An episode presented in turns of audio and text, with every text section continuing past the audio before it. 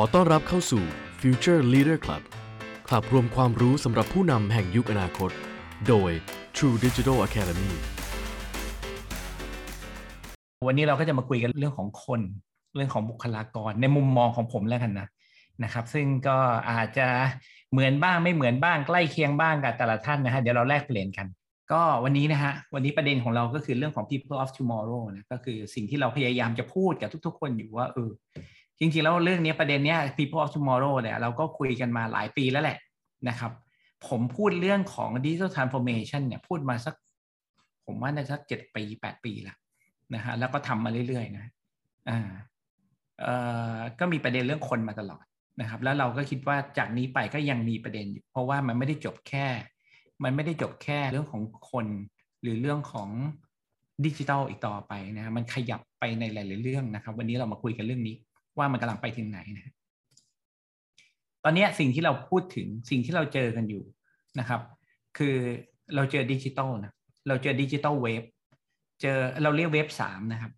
อ่าหลาย ๆ ท่านที่เอ่ออ่านหนังสือเอ่ออัลวินทอฟเลอร์สมัยแบบ 80 90 นะฮะเอ่อเอ่อมาต่อเนื่องมาปี 2000 เนี่ยนะก็จะเห็นว่ามันมีหนังสือ The Third Wave นะฮะนะซึ่งนี่แหละเรากำลังพูดถึงดิจิทัลเวฟหรือกำลังพูดถึง Information Wave เนี่ยเวฟสามนะครับ บังเอิญว่าเวฟสามมันจบแล้วครับ เวฟสามมันจบแถวแถวเนี้ยปี 2020 เนี่ยจบมาละเรียบร้อยนะครับ ซึ่งเวฟสามนี่ก็โอ้โหรุนแรงนะแล้วก็แล้วก็เออพลิกเกมเยอะมากเลยนะเว็บสองคืออุตสาหกรรมเว็บสามคือดิจิทัลนะฮะตอนนี้กำลังมองไปที่ wave สี่บังเอิญว่า Alvin Toffler แกก็อายุเยอะแล้วนะ ก็ไม่ยอมเขียนหรือว่าไม่ยอมทำตรงนี้นะเมื่อก่อนเรามีเรื่องของ digital winners ที่เราบอกว่าในช่วงปี 90 จนถึงปี 2020 เนี่ย เราเจอ digital winners เกิดขึ้นเยอะมากเลยนะฮะ และเรากำลังจะไปเจอคลื่นใหม่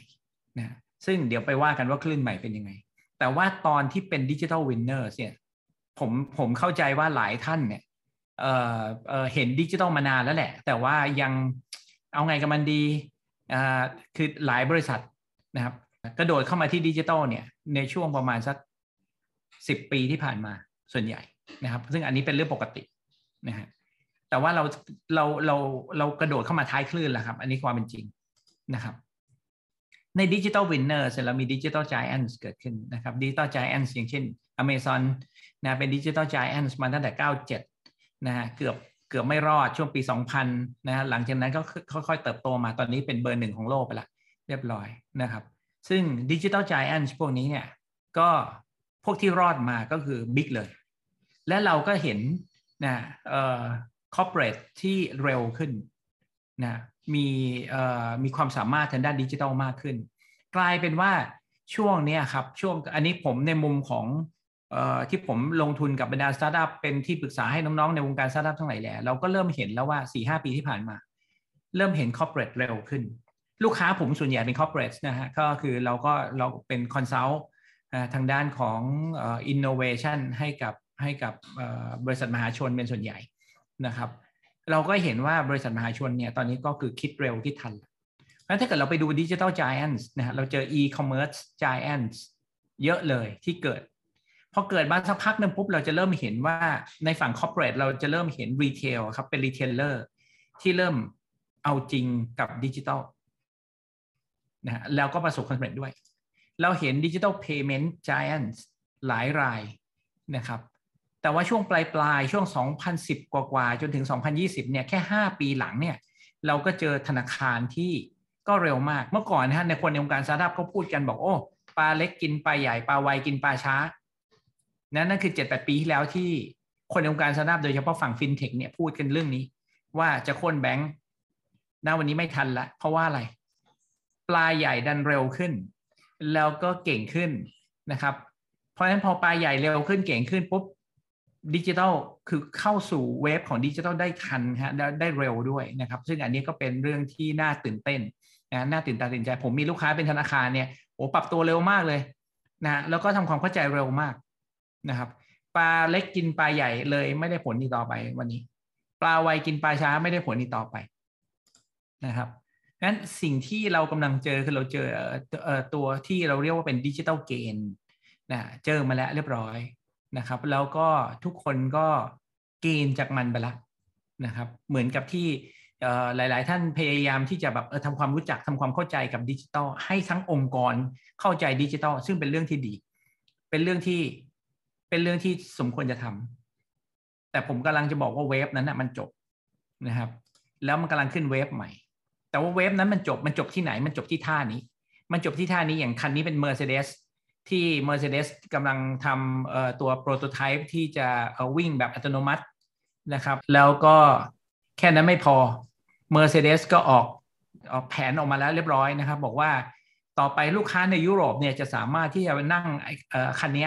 นั่งไปที่ไหนก็ได้ในยุโรปนะครับ เนื่องจากว่าเอ่อ Mercedes เนี่ยพร้อมที่ให้บริการเหมือนกับที่ Uber ให้บริการ เราเห็นว่าดิจิ t a l Giants อย่าง Uber ตอนนี้ก็ struggle เนื่องจากว่า corporate เริ่มทัน และเริ่มและเริ่ม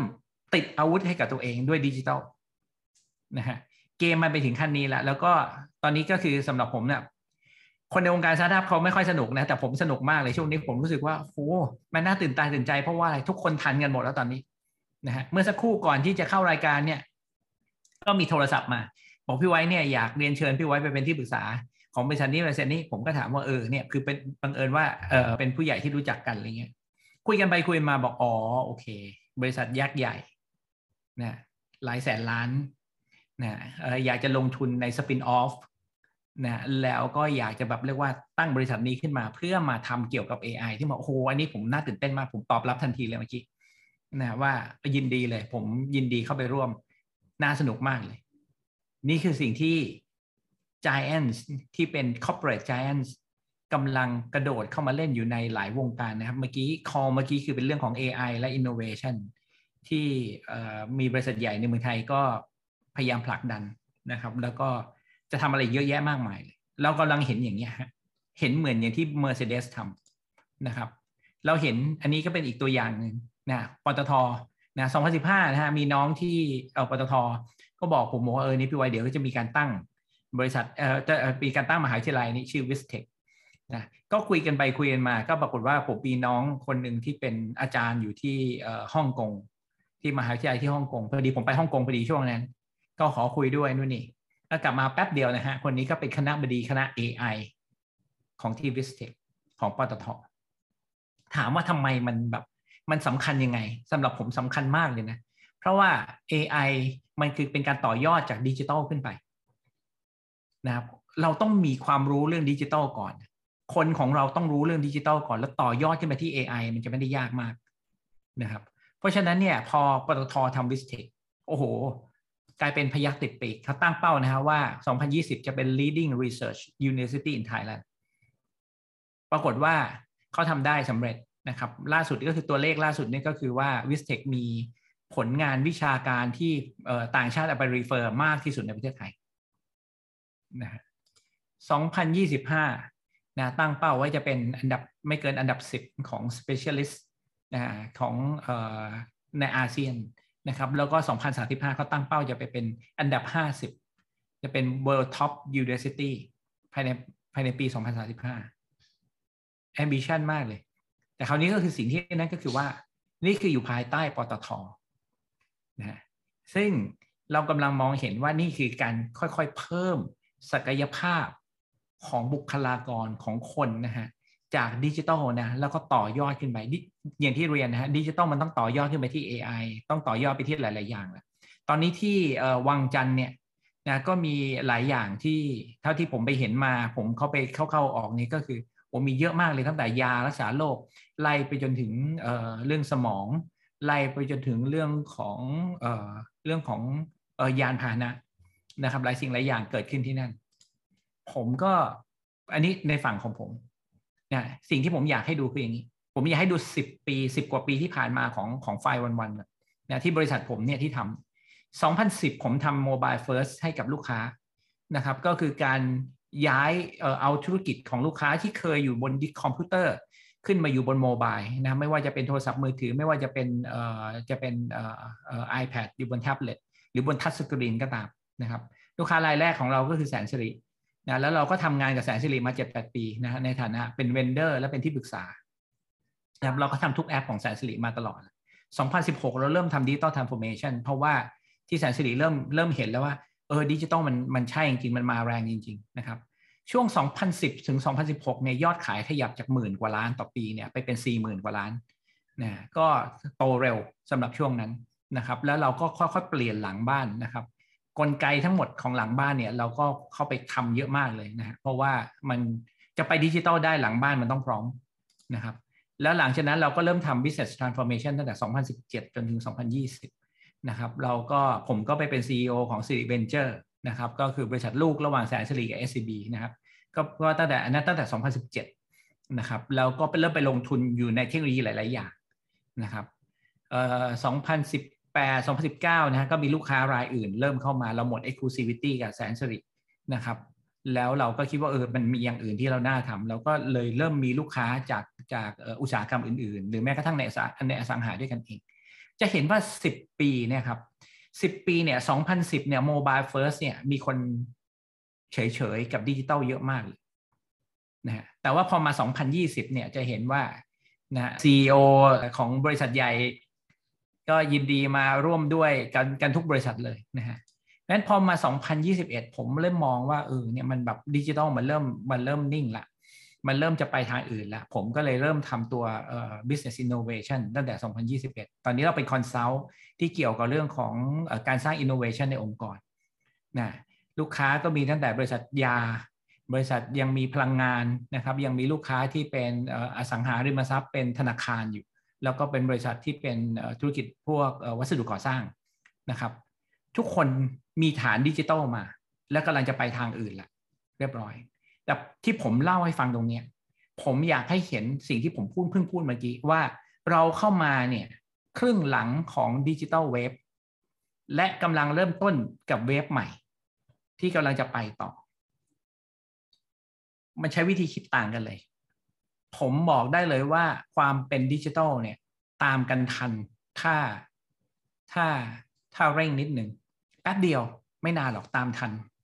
เราทำ mobile first 2010ไม่มีใครทำเลยในตอนนั้น ไม่มีใครสนใจเลย ทุกคนก็รู้สึกว่าเออ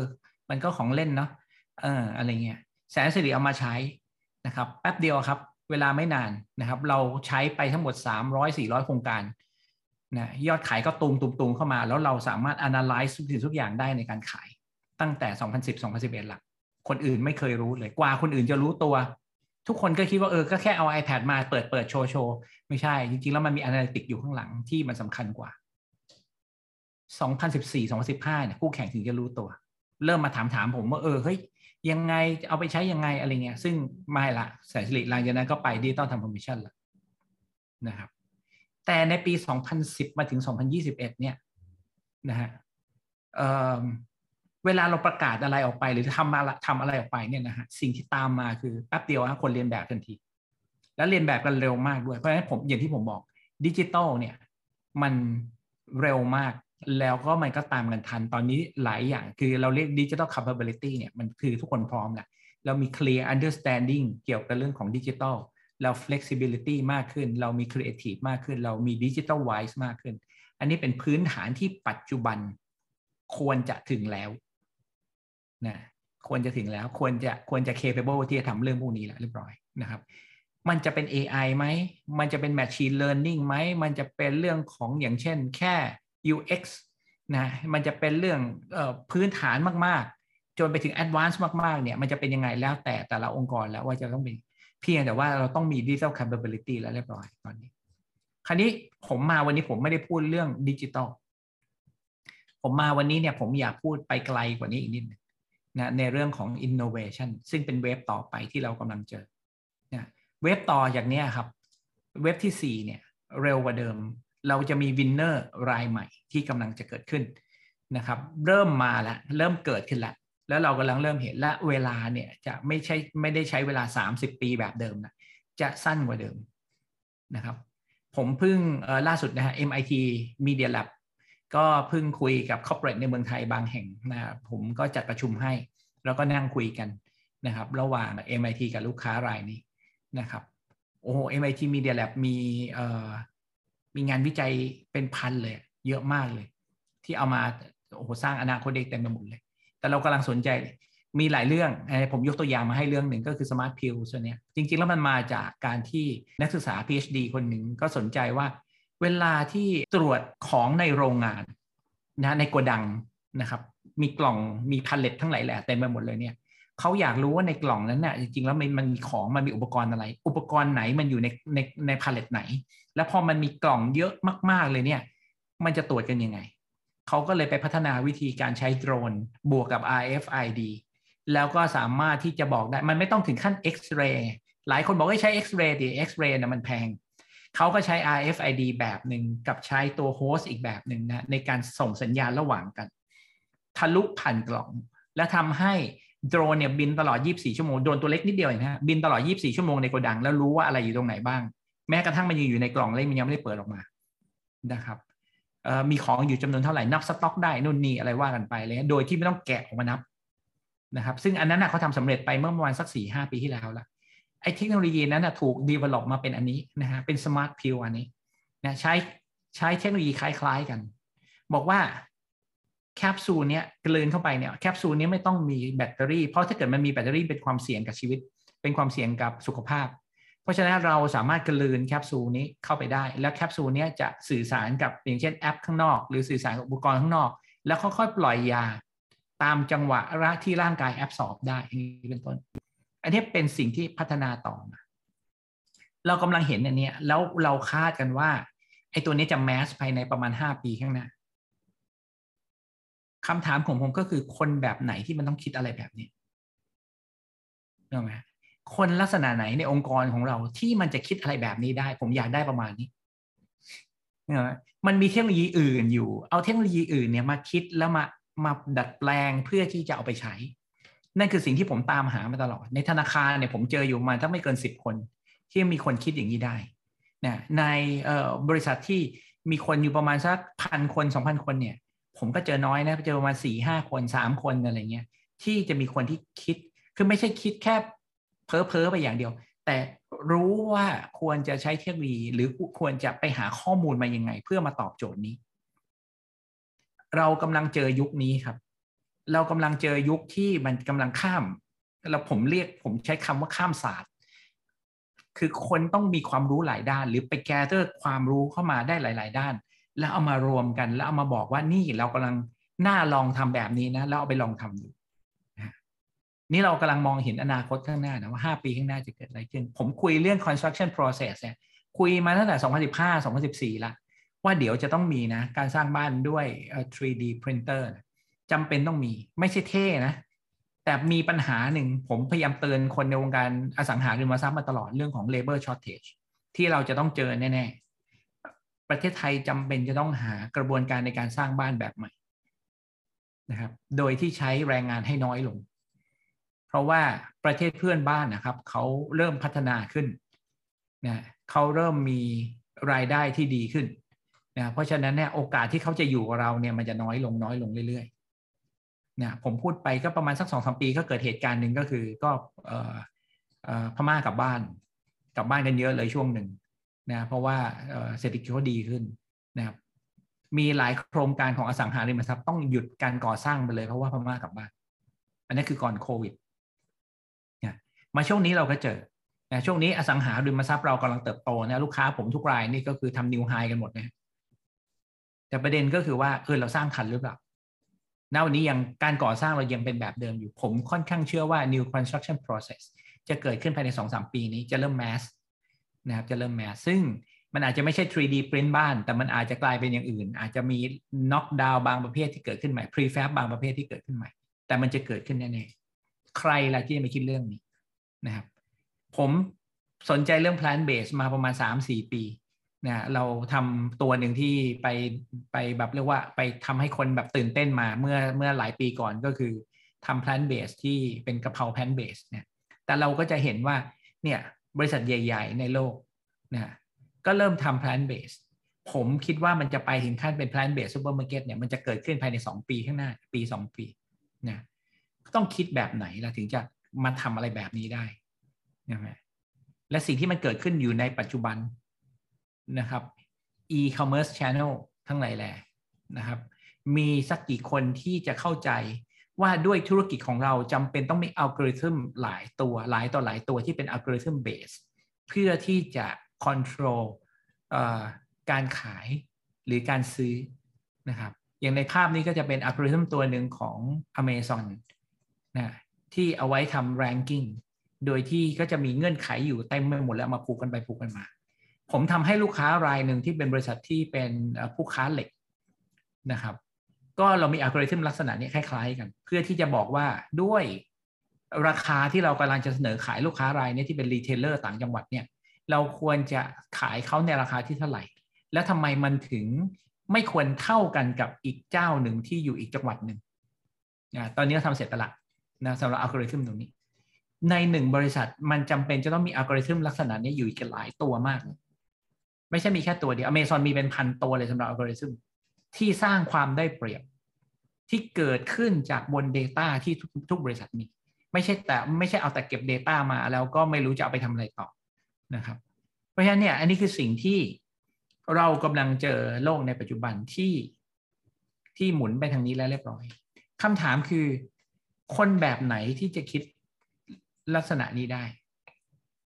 คนในองค์กรของเรามีสักกี่คน ที่จะคิดเรื่องแบบนี้ได้ หรือจะทำเรื่องแบบนี้ได้นะครับ เพราะฉะนั้นเนี่ยอันนี้คือสิ่งที่สำหรับผมผมเลยค่อนข้างมั่นใจว่าสิ่งที่กำลังเกิดขึ้นก็คือว่าเว็บ4กำลังเกิดขึ้นตรงนี้ 2021 ถึง 2030 เรากำลังเจอ innovation base นะครับ ไม่ได้เป็นแค่digital based อย่างเดียวแล้ว มันจะเป็น innovation based นะครับ ซึ่งเรากำลังเจอ สถานการณ์ที่ 10 ปีต่อจากนี้จะเร็วมากนะฮะจะเป็นจะเป็น wave ใหม่ที่ค่อนข้างเร็วนะครับ แล้วก็มี winner ใหม่นะครับ คราวนี้พอเราบอกว่าเป็นอินโนเวชันสิ่งที่เราอยากจะคุยกันต่อก็คือว่า new winner ครับ ก็จะ take small นะเราเห็นนะเราเห็น winner แบบนี้นะ winner ที่เดิมทีเก่งจาก facial recognition ณวันนี้ไม่ใช่แค่ facial recognition แล้วเขาสามารถที่จะ identify uh, emotion ได้จากใบหน้า เขามีอัลกอริทึมที่ค่อยๆพัฒนาขึ้นมาเรื่อยๆ จากเดิมทีที่เขาเป็น digital winner อยู่นะเขาทำจดจำใบหน้าได้เดี๋ยวนี้ไม่แค่จะจดจดจำใบหน้า แล้วสามารถบอกได้ด้วยว่าตอนนี้กำลังเป็นยังไงนะ feeling กำลังเป็นยังไง จากการศึกษา แล้วก็สะสมของข้อมูลมาทำให้เขารู้มากขึ้น อย่างที่ผมบอกนะฮะว่า ที่ที่ VISTEC ในเมืองไทยมีความหวังเรื่องหนึ่งเลยก็คือมี VISTEC ที่ที่ศึกษาเรื่องของพวก image processing อย่างจริงจัง image recognition อย่างจริงจังนะซึ่งก็ผมถือว่าไปไกลมาก ซึ่งเข้าใจว่าเดี๋ยวอีกหน่อยเขาคงพวกทำ solution พวกนี้ออกมาขาย แต่ผมเห็นว่านั่นแหละ นี่คือจะเป็น winner ใหม่นะเพราะว่าอะไรเพราะว่ามันเริ่มยากขึ้นครับ ไม่มีอะไรมาก แล้วเขาก็จะครองตลาดลึกขึ้นเรื่อยๆ เพราะว่าไม่มีใครอยากทำหรอก ถ้าเป็นเมื่อก่อนทำเว็บ ทำ channel ให้ขายของมันได้อยู่อะ มันไม่เกินความสามารถมากหรอก แต่ไปขั้นเนี้ย มันเริ่มยากแล้วนะ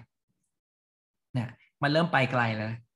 ไม่ต้องเหมาะไม่ไม่ต้องจดจำหน้า จดจำของจดจำแพ็กเกจจดจำของในโกดัง หรืออย่างที่ผมบอกเมื่อกี้นะที่เล่าให้ฟังนะก็คือการมีของอยู่ในอยู่ในกล่องอยู่ในตู้คอนเทนเนอร์แล้วรู้ว่ามีอะไรอยู่ในนั้นบ้างเนี่ย โอ้มันมันมันไม่ใช่ใช้ทักษะทั่วไปแล้วอะมันทักษะมันต้องสูงกว่านั้นแล้วเพราะฉะนั้นเราเลยมองว่า innovation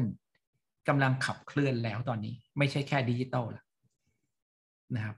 เรากำลังเจอล่าสุดนี้ผมไปเจอใน New York Times นะ New York Times เขียนบทความหนึ่งซึ่งน่าสนใจมาก แล้วผมกำลังเริ่มเอาไปคุยกับลูกค้าในอสังหาแล้วบอกว่า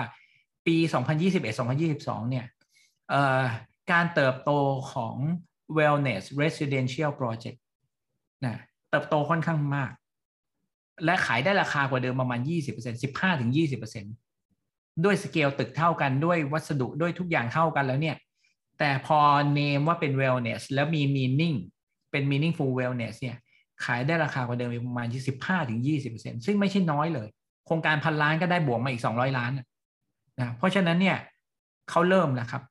หนึ่งคือมี new knowledge สองคือมี new understanding เขาเริ่มเข้าใจลูกค้า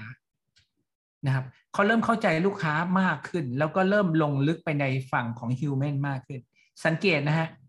ด้านหนึ่งเนี่ยเขาไป fully digital ใช้ AI เข้ามาทำนู่นทำนี่แต่อีกด้านหนึ่งเนี่ยเริ่มมาที่ human มากขึ้น ผมกำลังอยากจะอธิบายอย่างนี้ว่าด้วย innovation แล้วเนี่ยนะครับเราไม่จำเป็นจะต้องเป็น fully digital ร้อยเปอร์เซ็น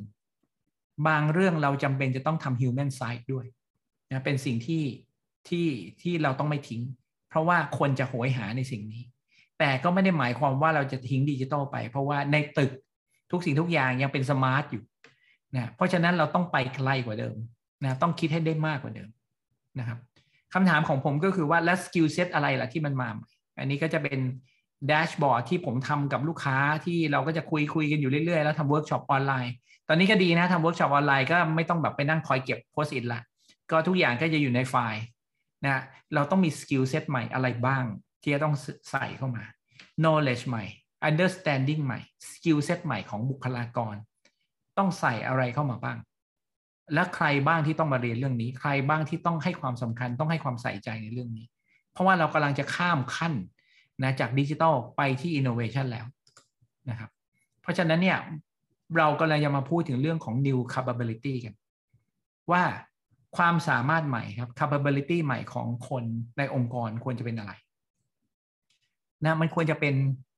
การเริ่มต้น start new things ได้ไหมถูกไหมการ start new things เนี่ยไม่ใช่ง่ายนะองค์กรทุกองค์กรเราเก่งในเรื่องของการ scale things แต่การ start things เนี่ยเราไม่ได้เก่งขนาดนั้นผมพิสูจน์มาจากการเป็น consult มาสิบกว่าปีนะในการทำ innovation นะ การ start new things ไม่ว่าองค์กรจะแสนล้านสี่แสนล้านห้าแสนล้านเนี่ย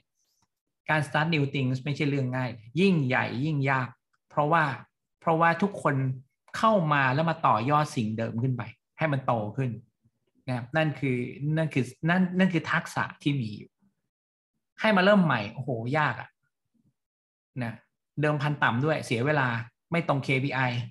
ไม่ทำดีกว่านะโอกาสเกิดมันก็เลยน้อย นั้นการ start new things มันต้องมันมันต้องใช้ทักษะเหล่านี้ มันต้องมี human centricity ต้องเข้าใจคน ต้องมองเห็นคนเป็นศูนย์กลางจริง ๆ ไม่ใช่ไม่ใช่แต่ว่าเอาแต่บอกว่า customer centric แล้วแล้วเราไม่เข้าใจลูกค้าไม่ใช่นะครับต้องมีมีทักษะในการ validate ปัญหาว่าตกลงไอ้ปัญหาเนี่ย มันเป็นปัญหาจริงหรือมันเป็นแค่ pain เรากำลังพูดถึง pain point pain point กันอยู่ทุกองค์กรโอ้โหผมไปฟังแต่ละที่นะทำ incubation program ทำนู่นนี่ทุกคนจะเริ่มต้นมาจาก pain point pain point พอถามลึกๆๆขยี้ไปลึกๆจริง ๆ เนี่ย กลายเป็นว่า เขาไม่ได้เข้าใจว่าปัญหาที่แท้จริงเนี่ย มันเกิดอยู่ลึกใต้กว่านั้น สิ่งที่เขาเพิ่งเจอเนี่ยเป็นแค่การคันที่ผิว การเจ็บที่ผิว แต่เขายังไม่เจอสาเหตุที่แท้จริงว่าสาเหตุคืออะไร เพราะฉะนั้น pain กับ problem เนี่ยมันอยู่คนละที่กัน หลายองค์กรก็เห็น pain ก็รีบจับไปแก้รีบเห็น pain รีบจับไปแก้ solution มันเลยไม่ work เนี่ย solution มันเลยแบบเรียกว่าเอาไปใช้จริง ๆ แล้วปรากฏว่าไม่นานก็คือคนก็เลิกใช้ เราต้องมีคนที่เข้าใจที่จะ validate value ของ product นั้น หรือ project นั้น หรือ solution นั้นว่าตกลงใน value มันมี value กับลูกค้าแค่ไหน หรือมี value กับ user แค่ไหน ไม่ได้ไม่ใช่มี value กับบริษัทแค่ไหนเราต้องเข้าใจการทำ POC การเริ่มต้นทำ POC แบบวนไปวนมา ไม่ใช่สักแต่ว่าทำ POC ทำแล้วแล้วก็ทำได้ทำส่งนะตามเงื่อนไขแล้วก็จบกันนะให้ทำไงต่ออะไรเงี้ยนะครับ การทำ proof of concept ที่ดีมันคืออะไร เขาควรจะเข้าใจ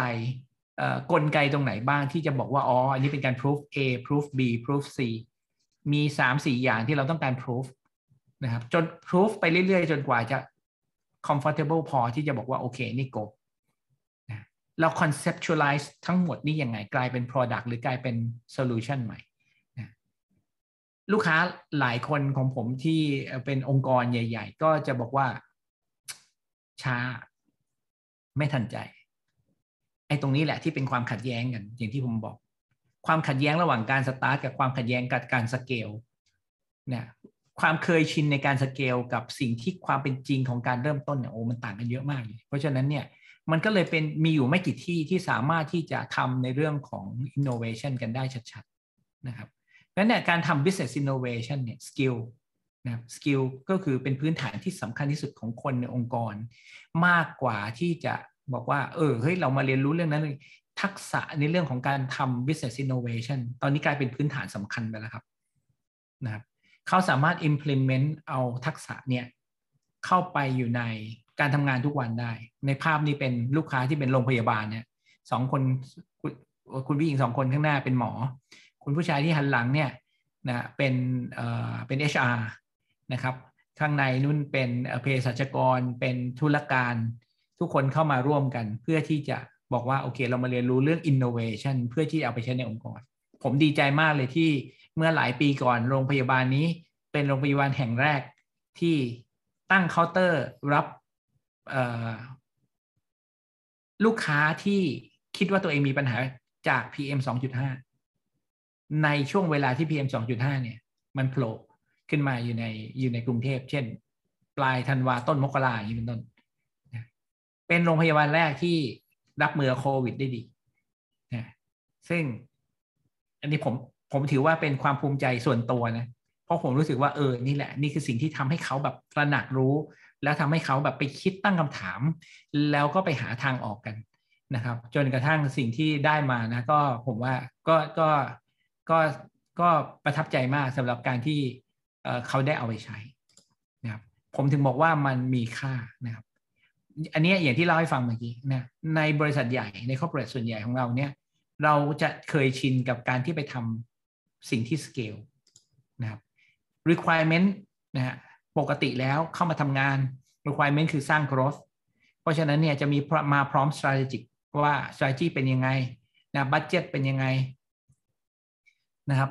มีมีเทรนนิ่งไหมนะมี reference จากที่ไหนนะคอนซัลท์บางที่อาจจะให้ reference มาดุนนี่นะครับ แล้วก็มี KPI ประกบมาด้วย ทุกอย่างมาพร้อมครับเพื่อทำให้มันต่อโตต่อเนื่อง ไม่แปลก นะเป็นเรื่องปกติที่ต้องทำเพราะฉะนั้นเนี่ยถ้าต้องการ performance ที่สูงขึ้นไปไงอ๋อโอเค ก็เอา management ใส่เข้าไป เพื่อที่จะไปทำให้มันดีขึ้นนะครับ ซึ่งการทำ management improvement นู่นนี่ทั้งหลายแหล่เนี่ยมันคือการที่ไปทำให้ growth ตรงนี้มันเกิดเป็นเรื่องปกติที่เราทำกันมาหลายสิบปีนะครับ เพราะฉะนั้นเนี่ยพอเราเจอลักษณะนี้นะครับ เราเข้าไปทำ innovation program มาหลายบริษัทเนี่ยอยากให้เราเข้าไปทำ innovation program ให้เราเข้าไปทำนะครับ แล้วเราก็ไปเจอว่าอ๋อหลายบริษัทเนี่ยคนสี่ห้าพันคนเนี่ยเออโฟกัสที่ pain point มากกว่าที่จะหา real problem ให้เจอ หลายคน jump to the solution แทนที่จะพยายามคุยกับลูกค้า ถามแล้วถามอีกคุยกับ user ถามแล้วถามอีกว่าตกลงเขาเขา feeling ยังไง นะ say do think feel ของเขาเนี่ยนะครับเขาพูดอะไรเขาทำอะไรนะเขาคิดยังไงนะเขาเขารู้สึกยังไงเนี่ย ตรงนี้ไม่ค่อยเห็นนะครับแล้วก็ผมเจอหลายต่อหลายครั้ง ที่เข้าไปทำ incubation program เข้าไปทำ innovation program เนี่ย ผมไปเจอในปีแรกๆส่วนใหญ่เราจะเจออย่างนี้นะพอจบโปรเจกต์มาจบโปรแกรมมา 8 สัปดาห์ 12 สัปดาห์ สิ่งที่คือเราจะเจอ feedback ประเภทว่า โอ้เนี่ย พี่ไว้อะบอกอย่างหนึ่งนะผู้จัดการเนี่ยบอกอีกอย่างหนึ่งเลยไม่รู้จะทำตามไหนดี ผมบอกเอ้ยอันนี้ผิด concept ละแต่ทำให้ผมเริ่มรู้ว่าอ๋อโอเค คนในองค์กรเนี่ยส่วนใหญ่ก็จะเป็นอย่างนี้แม้กระทั่ง คนที่เขาถูกคัดมาแล้วนะเพื่อจะมาทำอินโนเวชันนะเขายังรอ requirement อยู่ ผมเลยตอนหลังผมเลยต้องประกาศบอกว่ามาถึงตั้งแต่สัปดาห์แรกผมประกาศเลยบอกว่าจากนี้ไปไม่มีใครสั่งอะไรคุณนะคุณจะต้องเป็นโปรเจกต์โอนเนอร์เป็น product owner เอง ตัดสินใจเอง จะทำจะเลิกคุณตัดสินใจเองไม่มีใครมาบอกคุณ เพราะว่าเราเคยชินกับการรับ requirement เขาไม่กล้า take risk เขาไม่กล้า take responsibility นะนั้นอันนี้คือวิธีคิดที่เราเจอว่าเวลาเราใส่ innovation program เข้าไปในองค์กรที่ scale มากๆ เรามักจะเจอปัญหาประมาณนี้ ผมเลยแก้ ผมเลยหาวิธีที่จะมาแก้ ผมบอกโอเค ผมก็วาดภาพเนี้ย ให้ผู้บริหารธนาคารดูแล้วบอกว่าเฮ้ยเนี่ยเราอยู่คนละที่กันนะครับที่หนึ่งที่ที่หนึ่งที่เป็นเส้นสีเทาเนี่ยคือภาพเดิมที่ธนาคารเป็นอยู่ ปีนี้สี่แสนล้าน จะขยับขึ้นไปอีกห้าหมื่นล้านทำไงนู่นนี่เขาก็มีองค์คาพยพที่ขยับห้าหมื่นล้านขึ้นไป ผมบอกว่าผมไม่ได้เข้ามาทำตรงนั้นนะผมไม่ได้เชี่ยวชาญตรงนั้น แต่สิ่งที่ผมเชี่ยวชาญคือผมมาเริ่มสร้างสิ่งใหม่นะ ถ้าให้ผมทำอินโนเวชันสำหรับธนาคารเนี่ยซึ่งตอนนี้ผมทำมาสามปีละนะสิ่งที่ผมต้องทำคือผมสนใจข้างล่างนี้ ผมสนใจว่ามีใครในธนาคารสามารถเริ่มต้นสิ่งใหม่แล้วดำดิ่งลึกลงไป หรือจมลึกลงไป ติดลบไปนะยังไม่มี growth แต่ติดลบไปด้วยเนี่ย มีสักกี่คนที่ไม่เลิกทำมีสักกี่คนที่ทำต่อนั้นเพราะว่าอะไรเพราะว่า requirement อะมันต่างกันเมื่อกี้ เส้นสีเทาเมื่อกี้ requirement ของเราเราบอกว่า requirement คือ growth ข้างล่างเนี่ย requirement ของมันคือ discover คุณต้องไป discover บางอย่างถามว่า discover อะไร บอร์ดก็บอกว่าก็ไม่รู้ ผู้บริหารบอกว่า C level บอกว่าก็ไม่รู้เหมือนกันคุณไว้ไปช่วยไปช่วยมันดูหน่อยนะ budget เป็นไงอ๋อก็ไม่รู้เหมือนกัน แต่มีให้ แต่ไปขอมาแล้วกัน framework ไม่มีนะ reference ไม่มี training ไม่แน่ใจอาจจะมีมาบ้าง แต่ไม่รู้ train มาถูก train มาผิด design thinking ยังงงๆกันอยู่เลยนะ KPI ไม่มี คนส่วนใหญ่ถอดใจที่ข้างล่าง พอไปเจอ condition พวกนี้นะ คนในองค์กรส่วนใหญ่บอกว่าไม่เอาพี่ไว้ ไม่ทำดีกว่าขอไปทำงานเดิมอ๋อพอดีช่วงนี้ไม่ว่าง ช่วงนี้งานที่ที่บียูเยอะนะเลยไม่อยากเข้ามาทำผมเจอลักษณะนี้ ผมเลยวาดภาพนี้ให้ผู้บริหารองค์กรเห็นแล้วผมบอกว่านี่แหละสิ่งที่ผมคิดว่ามันคอน FLICT กันอยู่ก็คือว่าคนในองค์กรส่วนใหญ่ไปทำ growth เขาเป็น growth machine นะ มันจะมีสักกี่คนที่ที่เป็น start machine และเป็น start แบบต้องเข็น start ด้วยไม่ใช่มาถึงกดปุ่ม start ได้ไม่ใช่ ต้องเข็น start ด้วย ซึ่งไม่ใช่ง่ายเลยสำหรับ innovation เพราะฉะนั้นไอ้ตรงนี้สิ่งที่ผมเรียกด้วยประสบการณ์ผมเรียกตรงนี้ว่า the dip the dip คือการดิ่งลงไปแล้วก็คือ เป็นพื้นที่ที่จะถอดใจกันเยอะที่สุด ไอ้ที่ the dip เนี่ยกับ the moon shot เนี่ยทุกคนอยากได้ moon shot ครับ ผมคุยกับ CEO เจ้าของบริษัทบริษัทหนึ่งนะอยู่ในตลาดทรัพย์ โอ้นี่คุณไรผมอยากได้มากเลย ผมอยากได้ moon shot เวทจัดมาเลย เดี๋ยวผมจะลงทุนกี่สิบล้านมาเดี๋ยวผมลงให้เพื่อที่จะไปมูลช็อตให้ได้ แต่ผมไม่มีคนทำเดอะดิฟอะมันไปมูลช็อตไม่ได้ นั่นคือปัญหา ทุกคนเลยหยิบจับเอาของที่คนอื่นที่เห็นคนอื่นทำอันนั้นอ๋อเห็นคนอื่นทำอันนี้ก็เลยหยิบจับมา ทุกคนเลยทำอีเวนต์คล้ายๆ กันหมดเลย แล้วก็ไม่ได้ผลเหมือนกัน ซึ่งสิ่งที่ผมคิดว่า มันเป็นปัญหาก็คือเราไม่เคยสอนให้คนเนี่ย ไปค้นคว้าไปหาไป discover บางสิ่งบางอย่างที่ The Dip นะครับ ซึ่งอันนี้คือสิ่งที่ผมว่ามันเป็นเทรดผมเคยแยกออกมาบอกว่าเออเนี่ยเอาคนมาทำ moonshot เลยได้ไหมนะโอ้ทำได้สนุกสนานมากเลยแล้วทำได้ดีด้วย นี่คือผมเลยพิสูจน์ได้ว่าศักยภาพของคนในองค์กรคือการ scale things นะถ้าเกิดอ่านหนังสือ zero to one เนี่ย ไอ้ state moonshot เนี่ยมันคือ state ของ one to n จากหนึ่งไปเป็นสิบจากหนึ่งไปเป็นร้อยหนึ่งไปเป็นห้าร้อยหนึ่งไปเป็นล้านเนี่ย องค์กรทุกองค์กรทำได้ เพราะว่าเก่งเรื่องนี้ เก่งอยู่แล้วนะแต่ตรง zero to one เนี่ยไม่มีใครทำหรือหาคนที่มีทักษะนี้ยาก ผมเห็นเอ่อวันที่หลังจากที่เอ่อเอ่อ Mark Zuckerberg ประกาศ Metaverse นะ moonshot มากันเต็มไปหมดเลยทุกคนทำ Metaverse กันเต็ม เต็มไทม์ไลน์เต็มไปหมดไม่แปลก เป็นเรื่องปกติ เพราะทุกคนพร้อมจะสเกลทุกคนพร้อมจะหยิบจับอะไรมาแล้วก็ scale scale scale ขึ้นไปนะด้วยความรวดเร็วนะแต่ว่าปัญหาก็คือใครจะสำเร็จบ้าง เพราะว่าอะไรมันขาดบางเรื่องที่ The Dip ขาดความรู้ที่มันเกิดขึ้นตรงนี้ ซึ่งผมเลยผมเลยเห็นความสำคัญตรงนี้แล้วผมคิดว่าผมซีเรียสเรื่องนี้ ถ้าองค์กรจะเดินหน้าต่อไป แล้วไม่ต้องไปหยิบจับอะไรเดี๋ยวเดี๋ยวเดี๋ยวกระแสมารีบจับแล้วรีบรีบจับแล้วก็เอ่อรีบทำเงิน แล้วเพราะเดี๋ยวมันจะหายไปเนี่ย สิ่งที่องค์กรทุกองค์กรต้องทำคือต้องให้ความสนใจที่เดอะดิฟนะครับที่เดอะดิฟเนี่ยฮะมีสองปัญหา ปัญหาหนึ่งก็คือว่าถ้าตื้นเกินไปมันจะเฟลเลยถ้าลงลึกเกินไปก็คือไม่ตอบโจทย์เรื่องเวลากับ performance สองด้านนะที่ The Dip เลยต้องเข้าใจ ว่า แค่ไหนถึงพอ แค่ไหนที่ต้องขุดลงไปอีกนะครับซึ่งสำหรับใน The Dip นะเราใส่หมวก Discover เมื่อเราใส่หมวก Discover คนของเราในตรงนั้นเนี่ยจำเป็นจะต้องสนใจในเรื่องของ sense of, of exploring คือเขาต้องเข้าใจในเรื่องนี้ เขากำลังเข้าไป explore อะไรสักอย่างหนึ่ง เพราะฉะนั้นเขาต้องมี data มี information มี knowledge แล้วมา extract แยกให้มันออกว่าตกลงอะไรเป็น Data อะไรเป็น Fact นะอะไรเป็น Information นะอะไรเป็นที่ที่เป็น rumors อะไรที่เป็น today อะไรเป็นที่ที่เป็น tomorrow อะไรที่เป็น knowledge ที่เรามีหรือเป็น knowledge ของคนอื่น แล้วยังต้อง curious อยู่ว่าตกลงแล้วเนี่ยไอสิ่งที่ได้มาเนี่ย จริงแล้วไหม พอแล้วไหม หรือต้องการอะไรอีกนะครับแล้วเขาต้องมีความสามารถในการ connect things เข้าด้วยกัน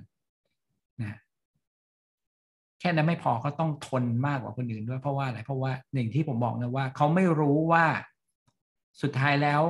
ความสำเร็จอยู่ตรงไหน หรือจะทำไปเนี่ยตกลงคือลูกค้าก็ยังไม่รู้หรือยูเซอร์ก็ไม่รู้ด้วยซ้ำว่าตกลงมันคืออะไร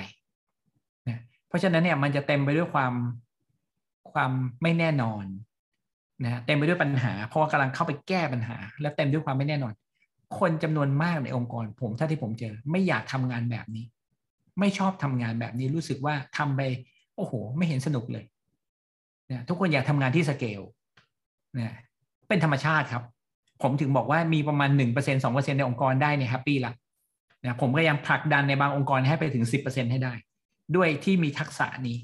นะเพราะฉะนั้นเนี่ยเรากำลังเจอ เรากำลังเจอคนนะสองสามแบบ เราจะเจอคนจำนวนมากในองค์กรที่ทำได้ทุกอย่างนะให้เขาทาไปนะเราเจอคนที่อยากทำ นะอยากทำสิ่งใหม่ แต่ยังไม่ capable ที่จะทำเราเจอคนที่ capable มากๆนะครับ เวลาผมเอ่อทำ assessment องค์กรเนี่ย เราก็จะไปเจอคนที่บอกโอ้โหคนนี้เก่งมากเลย แต่พอไปเช็คงานแล้วโอ้โห งานนี่รับเละเลยนะ คนกลุ่มนี้ก็ส่วนใหญ่นะฮะก็รับเละสำหรับงานทุกประเภทในองค์กรนะเพราะว่าอะไรเพราะว่าดันเก่ง พอเก่งปุ๊บก็ได้ทุกอย่างเลยนะได้มาหมดเลยนะครับ เวลาเลยไม่ค่อยมีนะฮะ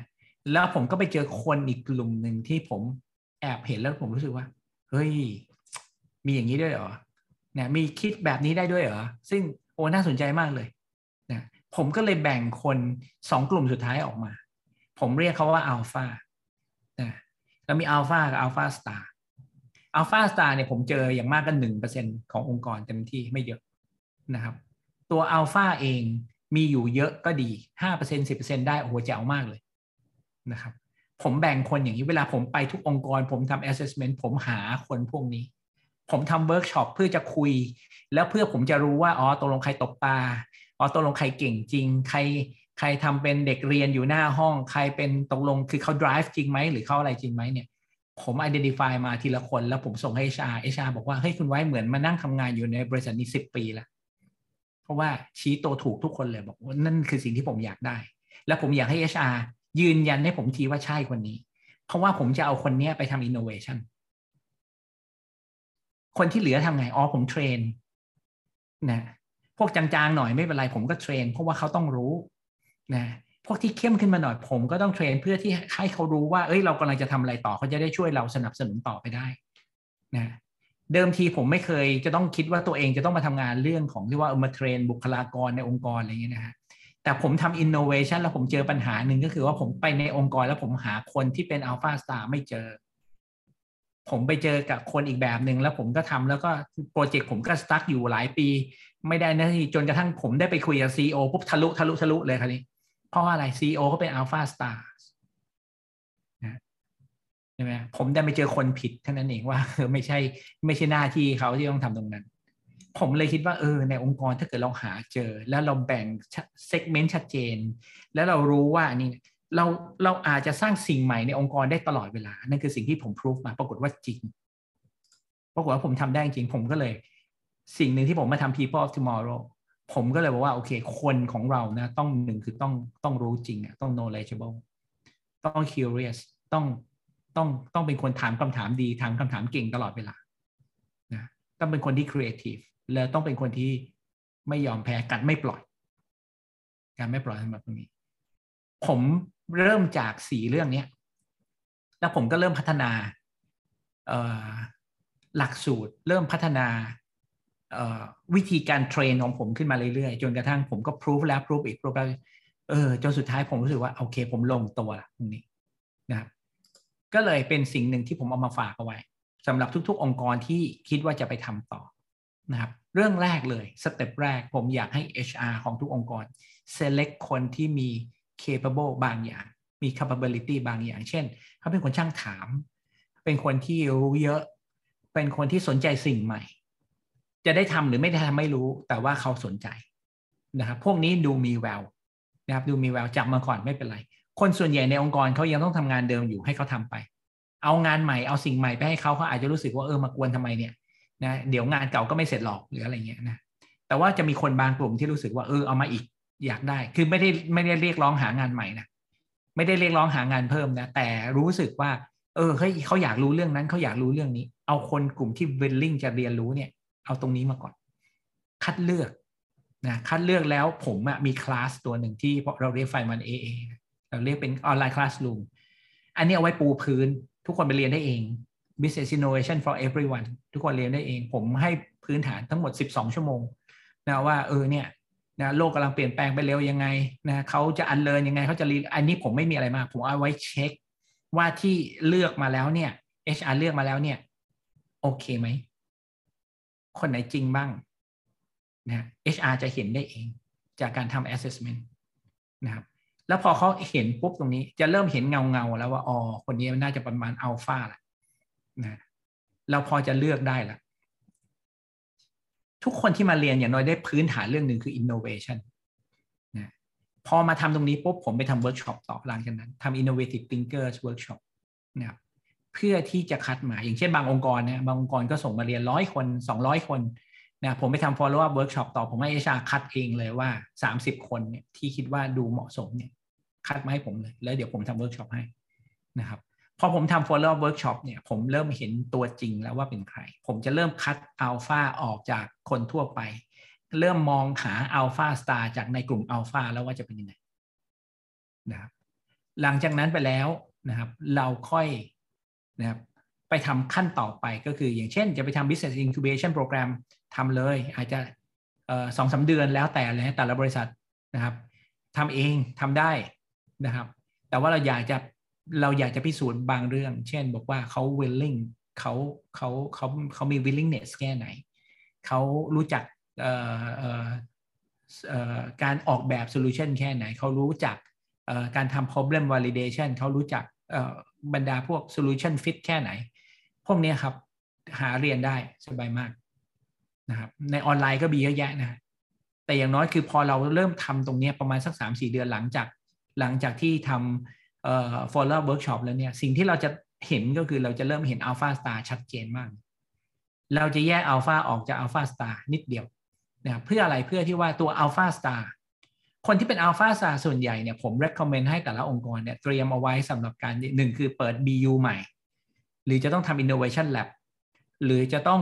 เปิดเอ่อ spin off เปิดบริษัทใหม่ แตกออกไปเนี่ยเอาพวกนี้ไปเป็น CEO ไปเป็น MD นะครับซึ่งทำสำเร็จมาแล้วหลายบริษัท นะซึ่งชี้ตัวถูกนะครับ นี่กำลังจะแถลงข่าวอีกบริษัทสองบริษัทเนี่ยผมก็ดีใจนะพอเห็นหน้าปุ๊บผมดีใจมากเลยว่าเออนั่นแหละคนนี้แหละถูกต้องละที่จะเป็น MD บริษัทใหม่ หรือเป็น CEO บริษัทใหม่นะครับนอกนั้นที่เป็นอัลฟาต้องทำงานที่จะทำงานใกล้เคียงกัน แต่ความรับผิดชอบของเขาอาจจะไม่ต้องสูงขนาดนั้น เนื่องจากว่าเขามีความรับผิดชอบเดิมในองค์กรเดิมอยู่นะครับ เพราะฉะนั้นเนี่ยสิ่งที่จะแตกต่างกันคือตรงนี้ เมื่อเราแยกออกมาแต่ละกลุ่มแต่ละประเภทเราจะเห็นว่า ประมาณสักสามสิบเปอร์เซ็นขององค์กรเนี่ยต้องเข้าใจ situation ปัจจุบันที่จำจากดิจิทัลไปที่ innovation แล้วต้องรู้ว่าตัวเองจะต้องพัฒนาสกิลใหม่ยังไง สักสามสิบเปอร์เซ็นพอไม่ต้องไม่ต้องทั้งหมดนะครับ กลุ่มนี้จะขับเคลื่อนองค์กรไปข้างหน้าได้นะครับห้าถึงสิบเปอร์เซ็นที่ควรจะเป็น ที่ที่อันนี้ best case สำหรับอัลฟาห้าเปอร์เซ็นได้ก็ดีสิบเปอร์เซ็นได้ยิ่งแจ๋วนะครับเขาต้อง exercise skill ใหม่ เอาออกมาใช้ให้เต็มที่นะครับหลายคนไปเรียนกระจัดกระจายอย่างลูกค้าผมมีอยู่รายหนึ่งก็คือโอ้โหส่งไปเรียนต่างประเทศกันเต็มไปหมดเลย มีตังไงนะก็เรียนกันกระจัดกระจาย เอากลับมาใช้ไม่ค่อยได้ ผมต้องมาเขียน framework ไว้ให้ เพื่อให้ทุกคนทำงานร่วมกันให้ได้ ซึ่งกลายเป็นว่า โอ้เขามีอัลฟาเยอะมากเลยในองค์กรเพียงแต่ว่า framework มันไม่พอ นะ framework มันมันไม่ได้ match กับกับทักษะที่เขาไปเรียนมานะครับพอกลับมาก็ work มากนะก็มีก็ก็ถือว่าก็เป็นเป็นทรัพยากรที่ดีนะครับ ที่เหลือหนึ่งเปอร์เซ็นโดยประมาณเนี่ย คนที่เป็น alpha star เนี่ย เอาเข้าไป discover นะให้เขาให้เขาทำสิ่งที่ต้อง discover สิ่งใหม่นะตอนนี้ลูกค้าผมทุกบริษัทจะมีมีความพยายามในการหาอัลฟาแล้วก็ alpha star สองอย่างเนี้ยด้วยกัน นะครับซึ่งเจอนะเจอในทุกที่แหละนะไม่ว่าจะเป็นโรงงานประเภทไหนผมเจอเจอทุกที่เลย จะดีกรีมากดีกรีน้อยดีกรีน้อยเดี๋ยวมาว่ากันเพียงแต่ว่าเราก็ไป train เขาต่อฮะ HR จะรู้เลยว่าอ๋อเดี๋ยวคนนี้ต้องไป train เรื่องนี้ต่อ หรือจะไปทำอะไรผม recommend ได้ ว่าเขาควรจะไป train อะไรต่อหลังจากนี้นะซึ่งนี่คือสิ่งที่เรากำลังเอาทั้งองค์กรเนี่ยขยับไปข้างหน้าอย่างที่ผมว่านะซึ่งที่เหลือทำไง อ๋อ ที่เหลือเขาต้องเรียนรู้เหมือนกันครับ ทางองค์กรต้องเปลี่ยนไงนะ learning by doing ครับ ยังไงเขาต้องทำครับนะเขาจำเป็นจะต้องรับเรื่องดิจิตอลให้มากขึ้น เข้าใจดิจิตอลให้มากขึ้น เขาต้องเป็นคนที่ input หลาย ๆ อย่างได้ หรือแม้กระทั่ง sharing หลาย ๆ อย่างได้นะนี่คือสิ่งที่เราต้องการจากเขาอยู่แล้วแน่นอนนะครับ เพราะฉะนั้นเนี่ยเราจะเห็นหน้าที่เห็นงานของแต่ละคนนะครับหรือแต่ละกลุ่มที่เราเคัดเลือกมาหรือเราได้มา คนสองกลุ่มนี้เท่านั้นที่จะเอาลงมาที่เดอะดิฟก็คือที่คนที่เป็นอัลฟาและ alpha star นะเอามาที่เดอะดิฟเพราะว่าอะไรสองสองกลุ่มนี้จะจะ capable จะรู้ดีพอที่ว่า โอเคที่เดอะดิฟเขาต้องทำแบบนี้เขาจะเข้าใจนะครับ อีกสองกลุ่มหลังที่เป็นคนกลุ่มใหญ่ขององค์กรให้เขาทำงานเดิมคือเขาทำงานสเกลเก่งให้เขาสเกลไป อย่าให้เขามาเจ็บปวดกับการเริ่มต้น ไม่ใช่ทุกคนที่ทำอินโนเวชันได้ครับ อย่าให้เขาต้องมารู้สึกว่าโอ้โหไม่ไหวเลยกล้ามเกินฝืนทนมากเลยที่จะต้องมามามาคุยกับคนมาค้นหาเดินหน้าถอยหลังอยู่อย่างเงี้ยแล้วรู้สึกว่าไม่เดินหน้าไปไหนสักทีนะครับแต่พวก alpha alpha star จะต่างกัน พวกนี้เขาจะทนกว่า พวกนี้เขาจะรู้ว่าเฮ้ยเนี่ยเขาเป็น scientific นะเพราะฉะนั้นเขาจะรู้ว่านี่คือสิ่งที่สิ่งที่ต้อง prove ถ้ายังไม่ได้เขายังยังไม่ดันไปข้างหน้านะครับเพราะฉะนั้นเนี่ย เราต้อง deeper understand เราต้อง better validate นะครับ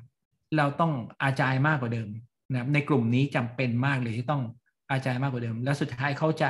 เขาจะสร้าง culture ใหม่ให้กับองค์กรนะครับ แล้วเขาจะสร้าง valuable project ขึ้นมาให้กับองค์กรนะครับ สุดท้ายผมได้อะไรอ๋อผมได้ result ที่เจ๋งมาก อันนี้เป็นภาพที่เราทำเวิร์กช็อปกับบริษัท pharmaceutical นะก็เป็นนัก เป็นนักวิทยาศาสตร์หมดเลยสองประมาณสองร้อยคนนะแล้วเราก็ช่วยเขาทำนู่นทำนี่หลายอย่างนะเป็นลูกค้านานและหลายปี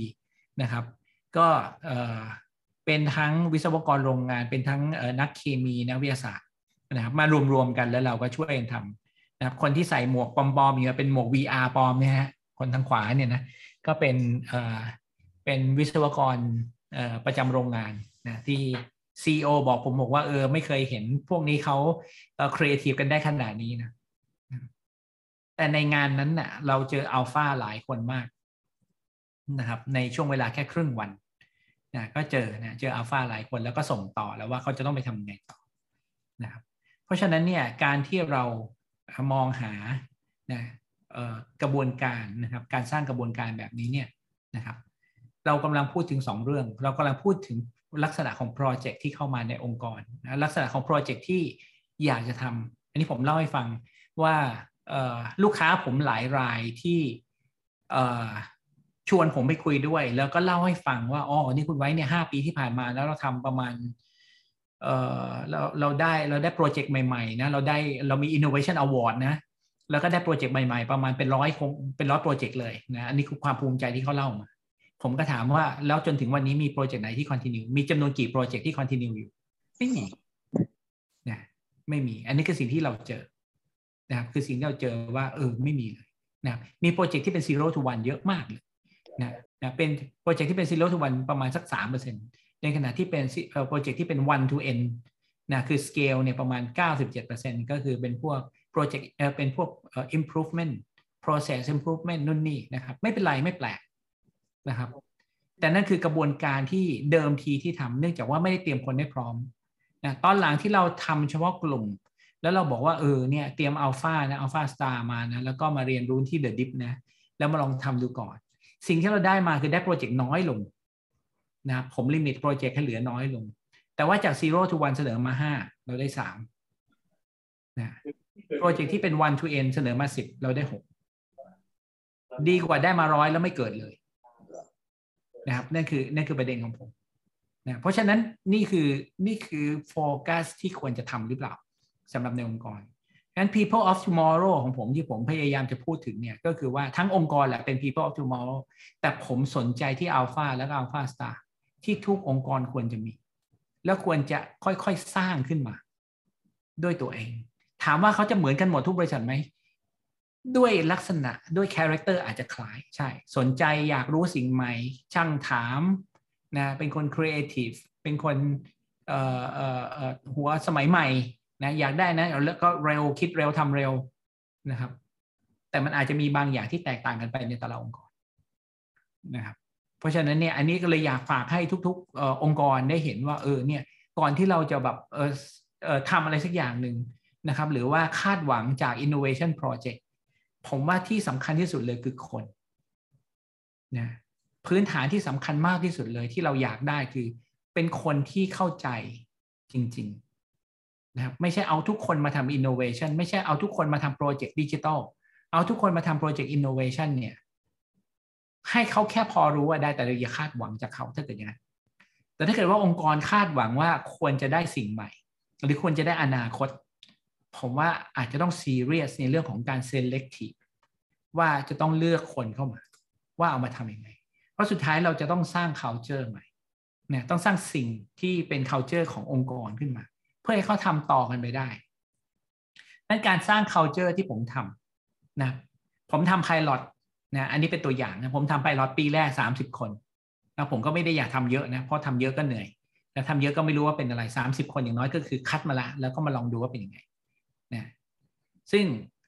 หลายต่อหลายครั้งก็คือพอทำ pilot project เราขยายต่อไปที่ framework เราค่อยๆ เขียน framework มา เนื่องจากว่าอะไรเราเริ่มรู้แล้วว่า อ๋อ มีข้อจำกัดตรงนี้ มีข้อเสียตรงนี้ มีข้อควรระวังตรงนี้สำหรับองค์กรนี้คอมมิตี้แต่ละที่ไม่เหมือนกันนะเพราะฉะนั้นเนี่ยในปีต่อไปขยับนะสร้าง framework ขึ้นมานะขยายคนไปเป็นร้อยคน หลังจากนั้นแล้วเนี่ยขยับขึ้นไปอีกนะทำเป็นแลบปีที่สามเนี่ยส่วนใหญ่ผมไม่ทำ training ละ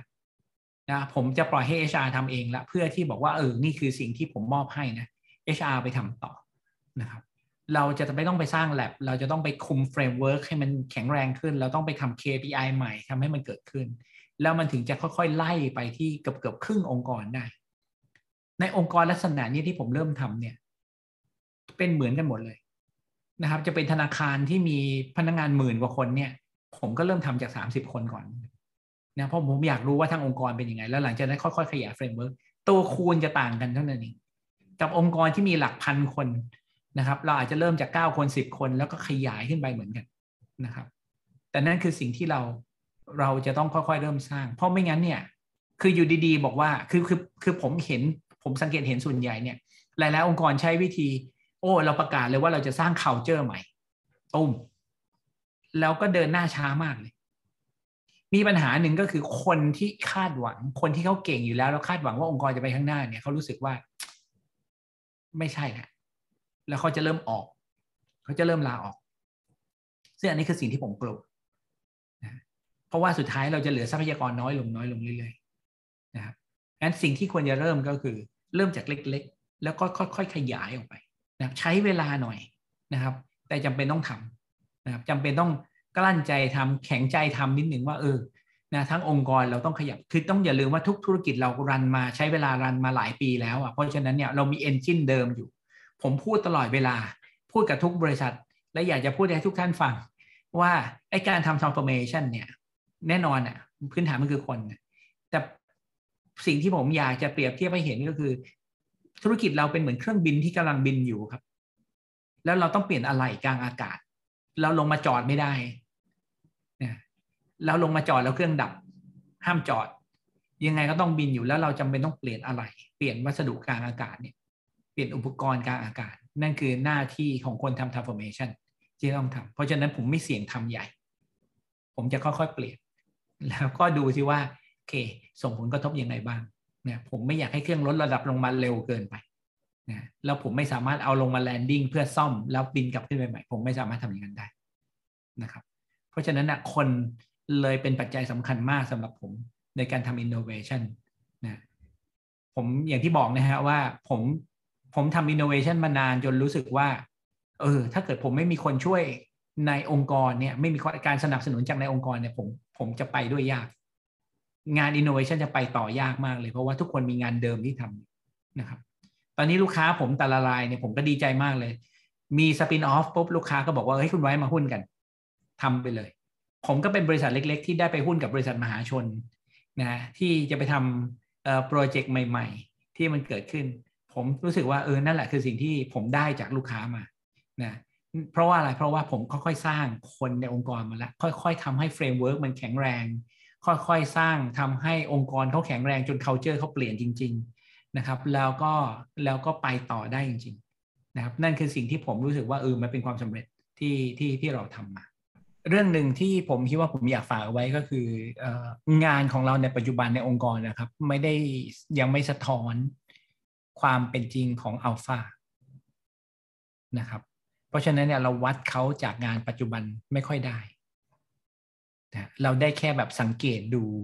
ได้ observe บางอย่าง แล้วเราเริ่มจะเห็นลักษณะเฉพาะหรือเป็น character บางอย่างของอัลฟาได้ประมาณหนึ่งในสิบของสิ่งที่เขาเป็นจริง ๆ นะครับ เพราะฉะนั้นเนี่ยมันเลยอาจจะต้องปรับกระบวนนิดหน่อยนะครับเพื่อที่ทำให้ตัวเขาเองเนี่ยได้ได้ได้โชว์ความเป็นอัลฟาของเขาออกมานะครับ เพราะฉะนั้นเนี่ยก็ก็อันนี้ฝากทุกๆองค์กรนะฮะว่าอยากให้เห็นตรงนี้นะครับ ว่าเออเนี่ยเขาสามารถที่จะเราสามารถที่ทำอะไรบางอย่างที่ทำให้เขาฉายแววบางสิ่งบางอย่างออกมา นอกเหนือจากงานที่เขาทำนะครับ แล้วเราจะเห็นเขาชัดขึ้น นะฮะเพราะฉะนั้นเนี่ยรีบรีบล็อกตัวเอาไว้นะยิ่งเจออัลฟาต้องรีบล็อกตัวไว้ เพราะผมเชื่อว่าเป็นสิ่งที่หายากอะ่ะแล้วก็ยังจะต้องคือทุกบริษัทต้องสะสมอัลฟาให้เยอะขึ้นเยอะขึ้นเรื่อยๆนะครับ ก็ก็ฝากเอาไว้นะฮะว่าหนึ่งคือหาให้เจอแล้วก็รักษาเอาไว้ให้ดีนะเรายังมีหลายอย่างที่ยังต้องพึ่งพาก็อยู่อีกเยอะครับผมครับ Thank you for listening หากคุณชอบตอนนี้ของเรา อย่าลืมแชร์และบอกต่อด้วยนะครับสำหรับวันนี้ Future Leader Club ขอลาทุกท่านไปก่อน สวัสดีครับ